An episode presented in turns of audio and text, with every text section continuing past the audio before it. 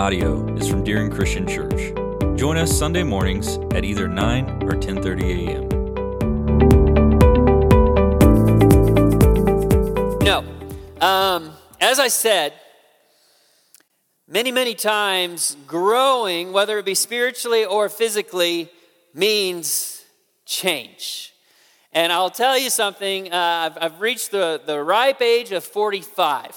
forty-five this year, and I will tell you, now that I am forty-five, I don't think it's too old, but when I was twenty-two, it seemed ancient. I mean, I got some some forty-somethings in here who who can kind of agree with that, you know, at at, at forty-one, forty-two, I see people pointing at spouses, all right, um, I, I, I, I, like, like that's, that's like, I mean, it's not like we don't think we're going to get there, it's just going to be eons away before we get there, and before you know it, you're there. And then you realize things tend to change just a little bit.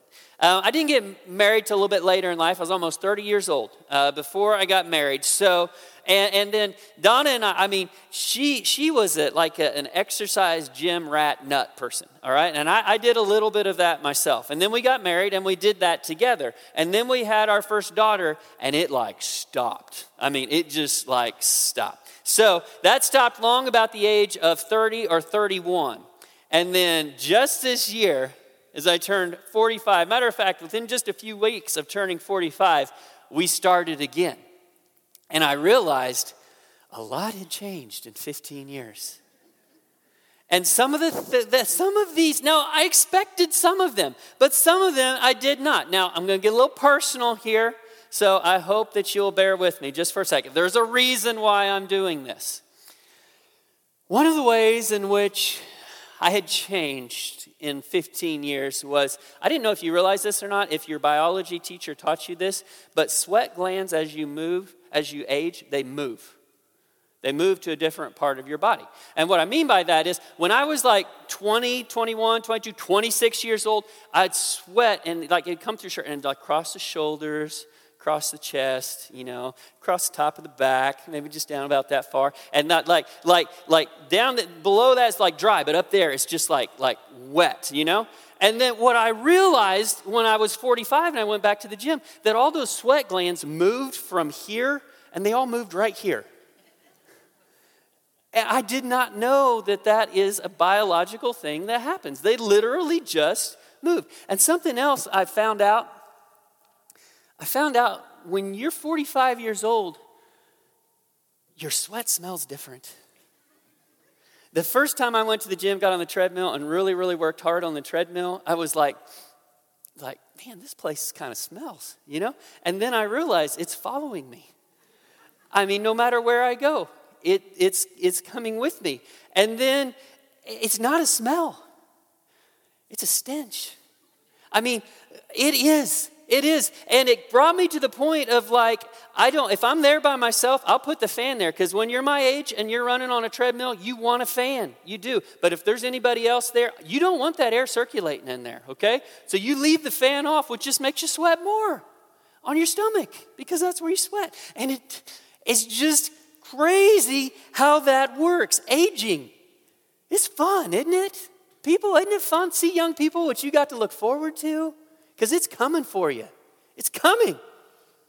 Let me ask you this question. Many of us are beginning to realize more and more what physical aging does and how it looks. Let me ask you this. What does spiritual aging look like? What does spiritual aging look like? What is it supposed to look like? If you look to the book of Acts, which is the history book of the New Testament, you will find this out. The church began amongst one group of people, one ethnic group of people, and they were Jews. That's where the church started. Now, thankfully, for the vast majority of us in this room probably who are Gentiles, it branched out beyond the Jews. But some of the early Jewish Christians, they had a very difficult time leaving the law behind. The law. We're going to talk a lot today, brothers and sisters, about the law. And for the Jewish Christians, spiritual maturity for them meant in part realizing that the law always pointed towards Christ. Always. That was the purpose. Long before Jesus came, Even then, the law pointed towards the coming Jesus, right? And Paul makes that very, very clear. We're going to start in Romans today, Romans chapter three. As I told you, be prepared. We're going to bounce around quite a bit. Romans chapter three, we're going to look at verse twenty-eight.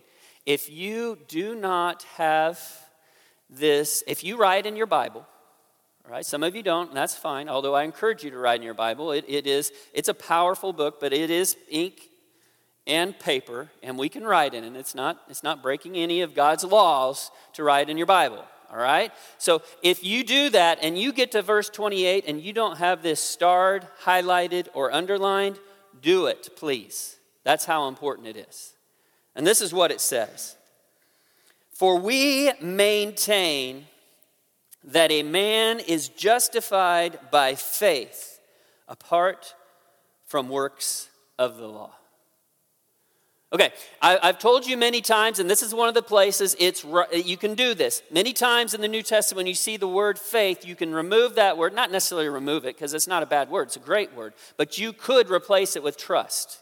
Okay? So a man is justified by trust. We as Christians are justified by our trust in God rather than works, maintaining or doing works of the law. So just to be clear, we need to make a def- definition here. We need to define this morning because we're going to spend a lot of time on it, the law. So the best way to do that is go right to the source. So leave Romans and go to Exodus, the second book in your Bible, and go specifically to Exodus chapter twenty. I'm going to go ahead and start on it when I get here because we've got quite a bit to read here. So if, if you get not quite there yet, turn there and catch up with me, okay? Exodus chapter twenty, we're going to begin with verse one, and we're going to read for a little while here. And this is what it says. Then God, yes, God, him, all right? Then God spoke all these words, saying, I am the Lord your God, who brought you out of the land of Egypt, out of the house of slavery. You shall have no other gods before me. You shall not make for yourself an idol, or any likeness of what is in heaven above, or on, on the earth beneath, or in the water beneath, or under the earth. You shall not worship them or serve them, for I, the Lord your God, am a jealous God, visiting the iniquity of the fathers on the children, on the third and fourth generations to those of those who hate me, but showing loving kindness to thousands, those who keep those who love me and keep my commandments. You shall not take the name of the Lord your God in vain, for the Lord will not leave him unpunished who takes his name in vain. Remember the Sabbath day to keep it holy. Six days you shall labor and do all of your work. But the seventh day is a Sabbath of the Lord your God. In it you shall not do any work, you or your son or your daughter or your male or your female servant or your cattle or your sojourner who stays with you. For in the six days the Lord made the heavens and the earth and the sea that all that is in them and rested on the seventh day. Therefore the Lord blessed the Sabbath day and made it holy. Honor your father and mother, that your days may be prolonged in the land which the Lord your God gives you. You shall not murder. You shall not commit adultery. You shall not steal. You shall not bear false witness against your neighbor. You shall not covet your neighbor's house. You shall not covet your neighbor's wife or his male servant or his female servant or his ox or his donkey or anything else that belongs to your neighbor. We have a name for these, do we not? The Ten Commandments that were given by God to Moses to give to the people of Israel. But that is not all of the law. The written law found in the Torah, which is the first five books of our Old Testament, was made up of six hundred thirteen written laws. six hundred thirteen. And the Ten Commandments, if you will, is kind of a summary of that. We like summaries, don't we? I'm a big fan of summaries, okay? So at the core of that, you have these Ten Commandments. Now, here's the question. When it comes to us and the law, we need to figure out what it's for, because this is the question. Is it still relevant to us as followers of Jesus? Is the law, the commandments of God, still, are they still relevant for us as we follow Jesus Christ? So if we're going to ask that question, I think where we need to go first of all is, What did Jesus say about the law? What did Jesus say about the law? Now leave the second book of the Old Testament and go to the first book of the New Testament, Matthew. And more specifically, Matthew chapter five.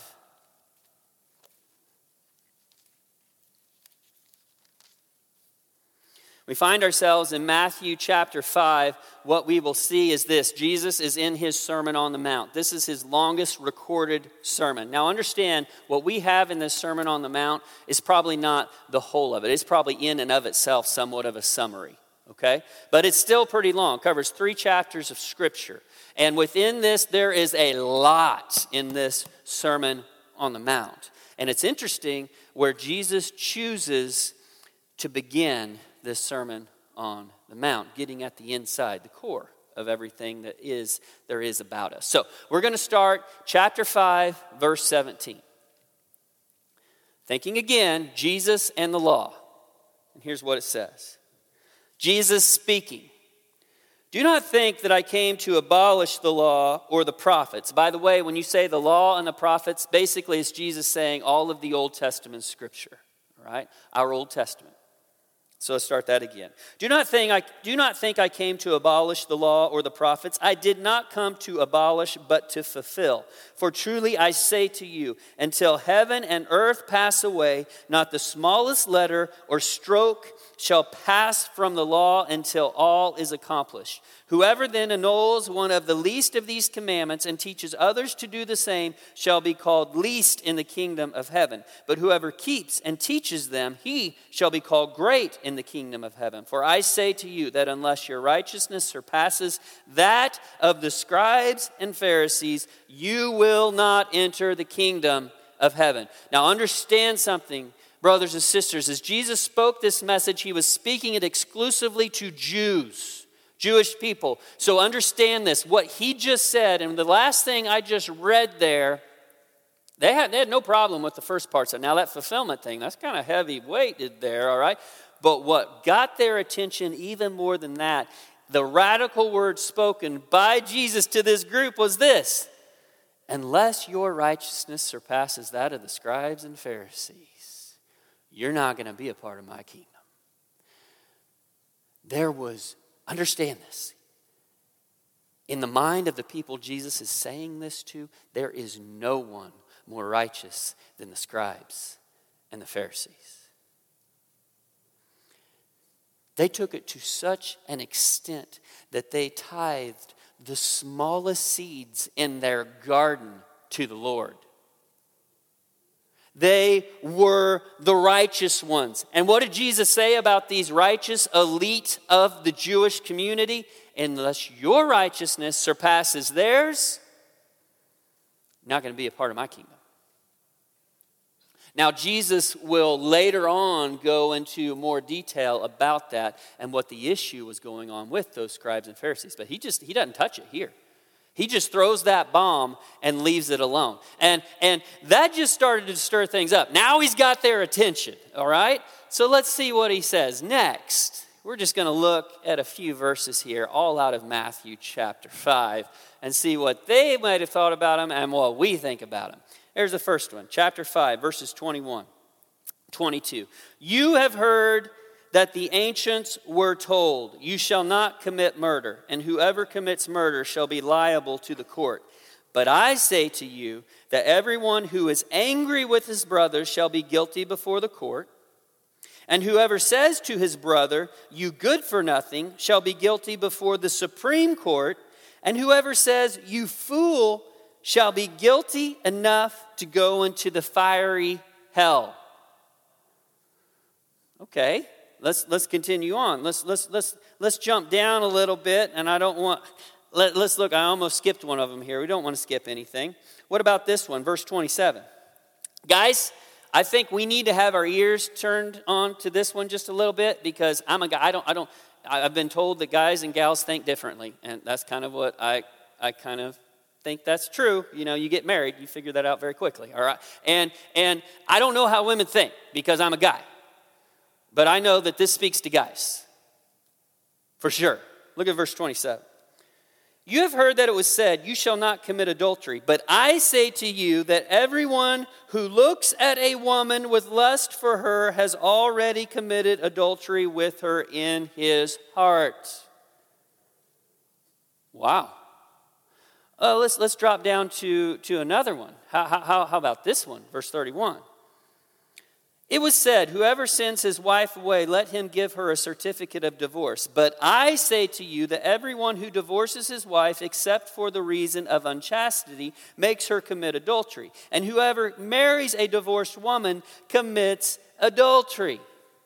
You think you think divorce was just a thing going on in, in this society? It was more rampant then than it is now. There's some strong words there. Man, we could spend days and sermons just talking, but we're not done yet. What about five thirty-eight? You have heard that it was said, an eye for an eye and a tooth for a tooth. But I say to you, do not resist an evil person who slaps you on your right cheek, but who, oh, I, I messed that up. Do not resist an evil person, but whoever slaps you on your right cheek, turn the other to him also. So, Jesus first of all said, I did not come to abolish the law, I came to fulfill it. And he follows that with this. He took the law and he made it more difficult to live out. Oh, goodness gracious. To make it a little easier for us, I told you we like summaries, right? Jesus would summarize the law even a little bit more. Now, you can find this all over Matthew, Mark, Luke, and John, more specifically Matthew, but we're going to look at the Mark passage because it's just one of my favorite passages from the, the gospel. So turn to Mark chapter twelve.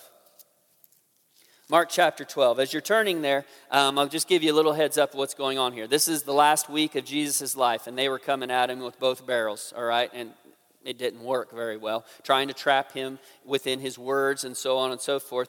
And Jesus had just gotten through putting the Sadducees in their place. Understand something about the religious hierarchy of the Jews. That the religious, the religious people were also kind of political, right? Um, there, there wasn't much difference between those two things. Um, so within that religious hierarchy, you just like kind of today in the United States, you had two parties. I mean, in our in our society, you got Republicans, you got Democrats. Them, they had Pharisees and Sadducees. Okay? Pharisees believe that there's a resurrection. Sadducees did not. And probably you might have heard that before. If you don't, you can remember it now. They were sad, you see, because they did not believe there was a resurrection. Okay? Now, Jesus just got through putting the Sadducees in their place, saying, uh, there is a resurrection. Did you not read the Old Testament, that scripture? God is, he is the God of the living, not the dead. Okay? And we're talking about the patriarchs here. Okay, so that's a whole different thing. So he just put them in their place. So one of the Pharisees speaks up. And let's see what he says. This is one of my favorite little chunks of scripture that I would love to have the Paul Harvey on, the rest of the story. But we don't get it. Okay, again, Mark chapter twelve, beginning with verse twenty-eight. One of the scribes came and heard them arguing, and recognizing that Jesus, he, had answered them well, he asked him, what commandment is the foremost of all? Jesus answered, the foremost is, hear, O Israel, the Lord our God is one Lord. You shall love the Lord your God with all your heart, and with all your soul, and with all your mind, and with all your strength. And the second is this, you shall love your neighbor as yourself. There is no greater commandment than these. The scribe said to him, right, teacher, you have truly stated that he is one, and there is no one else besides him. And to love him with all the heart, and with all the understanding, and with all the strength, and to love one's neighbor as himself is much more than all burnt offerings and sacrifices. When Jesus saw that he had answered intelligently, he said to him, you are not far from the kingdom of God. After that, no one would venture to ask him any more questions. I'd love to know the rest of the story about that guy. All right? I just really, really would. But the point being made is here, is Jesus summarized the law into two aspects, and it's this. If we desire to keep the law, all we have to do is love God and love our neighbor. Piece of cake, right? No problems there. If you're a note taker, get these next three things, okay? As we wrap up with Jesus and the law here. When it comes to Jesus and the law, there are three important facts that we can never forget. We have to remember them, okay? Number one is this. Jesus did not discount the law. He didn't come to destroy it. He came to do what? Fulfill it. Okay. Number two, he made it perfectly clear with his Sermon on the Mount that no one can keep the law perfectly. There are any who had maybe this thing in their brain that they could do it. He blew that up with that sermon, right? Number two, he made it perfectly clear that no one can keep the law perfectly. And number three, except him. Except Jesus. Jesus lived it out. He lived out the law without one single failure. And in that way, in part, he fulfilled it. Okay. There's something we need to understand. We have our minds locked around this fact that it took God to die in order for us to have a path to God, for us to be saved. And that is so very true. But there was more to it than Jesus just being divine. He came here and he lived a perfectly righteous life. thirty-three years of it. In the flesh.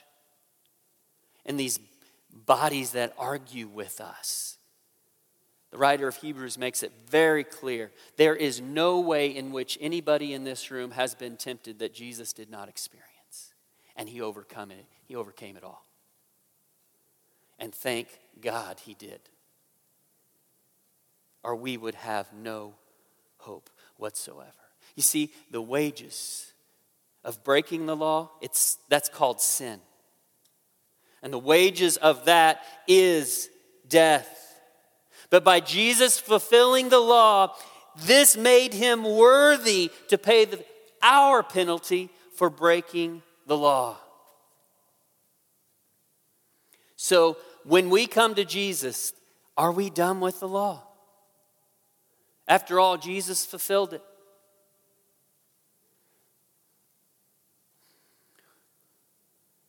Without Jesus, we're doomed. But if we have Jesus, what's the point of the law? Is the law ancient history? Paul makes it really, really clear. We looked at Romans. We're not going to turn back there now. I'm just going to tell you a little bit about it. At the beginning of Romans, Paul makes it really, really clear that the Jews, the people of Israel, their name kind of got, in that period of silence, kind of got named, well, shortly before that, around the Babylonian captivity, and in that time frame, they kind of became, started becoming named the, the Jews, those of Jerusalem, all right? They are the people of Israel. And in Romans, Paul makes it very clear that the Jews were privileged. They were the chosen people of God. God chose them to bring his law to the world through as a people group. And not only that, God chose them to bring the Messiah through as well. So they are an incredibly privileged people. He chose them to bring the law. Moses brought the law. We're not Jews, are we?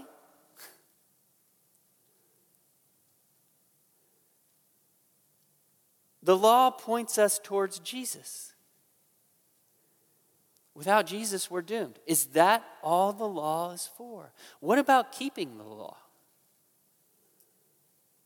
Are we, as Christians, followers of Jesus, supposed to keep the law?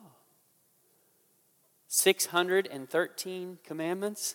Now, I'd be willing to bet that maybe there's some of us in this room that could get up here, some of you who could quote the Ten Commandments. I'm hoping some of you fifth and sixth graders could, because you were out at camp with us, and many of you... Okay, I'm a little bit of a competitive person. That's why it's so hard to be a K U football fan, all right? So, but but I'm a little bit of a competitive person. So when I'm a family group leader at, at, at camp, I want to win, okay? And the way you win at camp is not by, I could care. You keep the athletes. I want the nerds, all right? You send them to me, because I'm telling you, man, you do that memory work, oh boy. All right, I want to be the top, okay? That's... You bring you bring them to me, those memorizers, I want to. And we've even got special ways that we, oh, I'm going to let a secret out of the bag. Oh, shoot. You guys will forget this. You can't help us by the time next, because I want to whoop your tails to you if you're a family leader of another team. Um, but we've got special ways to help them remember how to remember the Ten Commandments. You can get a lot of points for that. You know what I'm saying? So I would hope there's a few people we could get up here, put on this stage, and rattle off the Ten Commandments. How many of you could do six hundred thirteen? How many points you get at camp for that? Goodness gracious, the written law, six hundred thirteen commandments. Are we supposed to keep those? Here's a question for you. Have we outgrown the law because we're in Christ? Now stay with me for a second here. We, we live under the authority, the rule of grace, right? We don't live under the authority, the rule of the law. So have we outgrown the law because we are followers of Jesus? Okay, for just a moment, I want us to leave out this thought of outgrown behind and think of something else. Instead of outgrown, what do you think of when I say this word? Overgrown. Overgrown. Not outgrown. Overgrown. I mean, does something different pop into your mind? Now, I think of outgrown, I'm like, I outgrew my shoes, okay? Overgrown, I don't think of shoes. I think of something very much different. I think of I think of a lawn that hasn't been mowed in a while. Or maybe perhaps a, a farm that hasn't been taken care of. Or a pasture. You know, my cattle people out there, pasture hasn't been brush hogged. You know, you know what happens if you don't do that. You end up all this junk growing up out there. It gets, it gets overgrown. And, and so when I think overgrown, where my mind goes is this. Unkept. My wife will tell you she's not a fan of an overgrown beard, okay? And the only way that I can keep this thing on my face is by doing what she tells me to when it comes to this thing, all right? That means trimming it once a week, and if not, it's gone. Guys, happy wife, happy life, okay? You can call me a pansy if you want, all right? But what she would say is, that thing's unkept. Now, she might not use that terminology specifically, but it's what's going on up here. Let me ask you this. What is the result of the unkept life of the follower of Jesus? Let's think about that for a moment. What is the result of the unkept kept spiritual life of the follower of Jesus? You know what the result is? Spiritual stench. I'm not talking about smell here. I'm talking about stench. And you know what happens when somebody has a spiritual stench? Same thing that happens to me at the gym. Like I turn the fan off and I stay in my own little corner over here. Like if there's anybody over there at all, I'm not going close to them. I'm going to stay here by myself. And you know what happens spiritually speaking? When we're living an unkept life, it happens every time. This is us. We isolate ourselves. Because when we're up here in the group, whether that's really happening or not, we feel like we have a stench. I don't like that. So I'll just, I'll just, I'll just get away from my brothers and my sisters. I avoid others.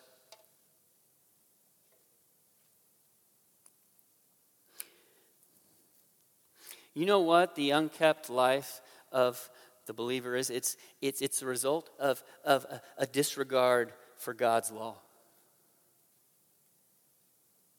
Okay, all right, so preacher, are you telling me I need to te- keep the Ten Commandments? Is that what you're telling me? No. That's not what I'm telling you. What I'm telling you is this. Listen closely. There is no better way to live life in this world than to really, really live by loving God fully and loving people.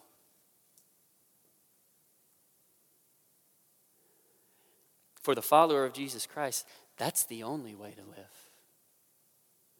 If, if you and I are to love, if we're going to love God fully, what was that?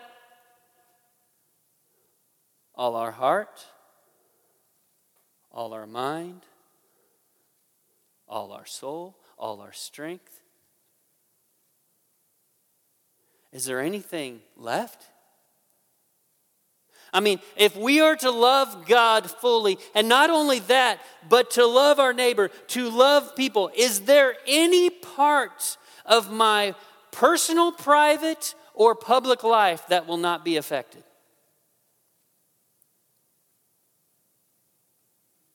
If I'm going to love God, and I'm going to love people, is there any part of my life that will not be affected?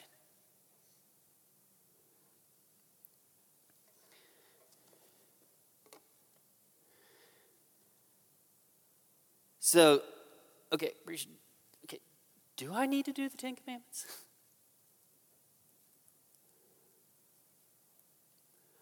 Do you need to love God? Do you need to love people? You know, the first four commandments are about the way we love God. The last six, the way we love each other. It's the followers of Jesus who do this that God can do something amazing with.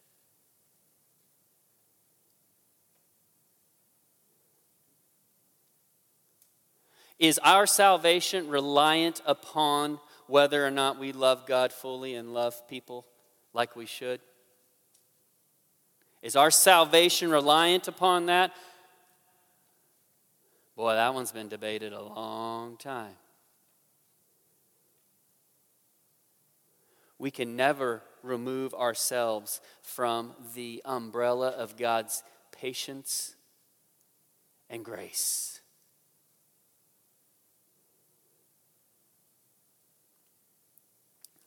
But if we want to be used by God, we're going to love Him with everything that we are. And we're going to love people the way we should. Following Jesus isn't complicated. It's not. It seems like no matter what we, what subject we tackle when it comes to Sundays, it's so funny. We, it seems like we always come full circle back to the same place. It's not complicated. Love God and love people.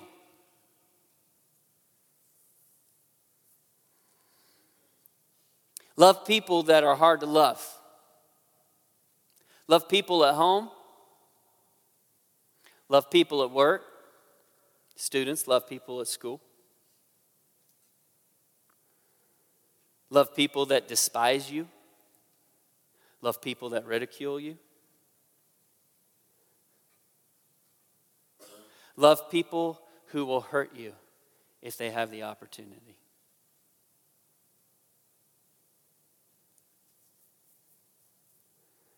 Love that book of Romans. You know, Romans chapter five, David Hershey's favorite chapter in the whole Bible. I'm going to I'm going to smash several verses together here, okay, because we do like summaries. While we were the enemies of Christ, while we were the enemies of God, Christ died for us. Love our enemies because God loved us first when we didn't deserve it. We come to our time of communion. brothers and sisters. And it's a time for a couple of things. First of all, it's a time to thank God for his patience, for his love, for us, for the sacrifice of Jesus Christ on a cross so that we might be made worthy of spending an eternity in God's presence. We must understand that in any love relationship, and that's what it is, our God loves us, we love him. Gratitude always plays a huge role. The moment we stop being grateful is the moment our hearts begin to become hard. And when we come to our time of communion, we remember what our God did for us and we thank him for it.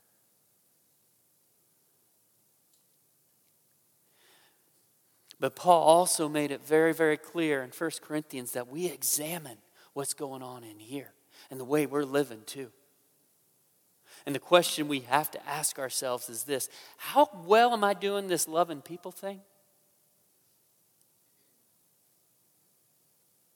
We can't do it on our own. The Holy Spirit that resides within the follower of Jesus Christ is the only way to love some people in this world.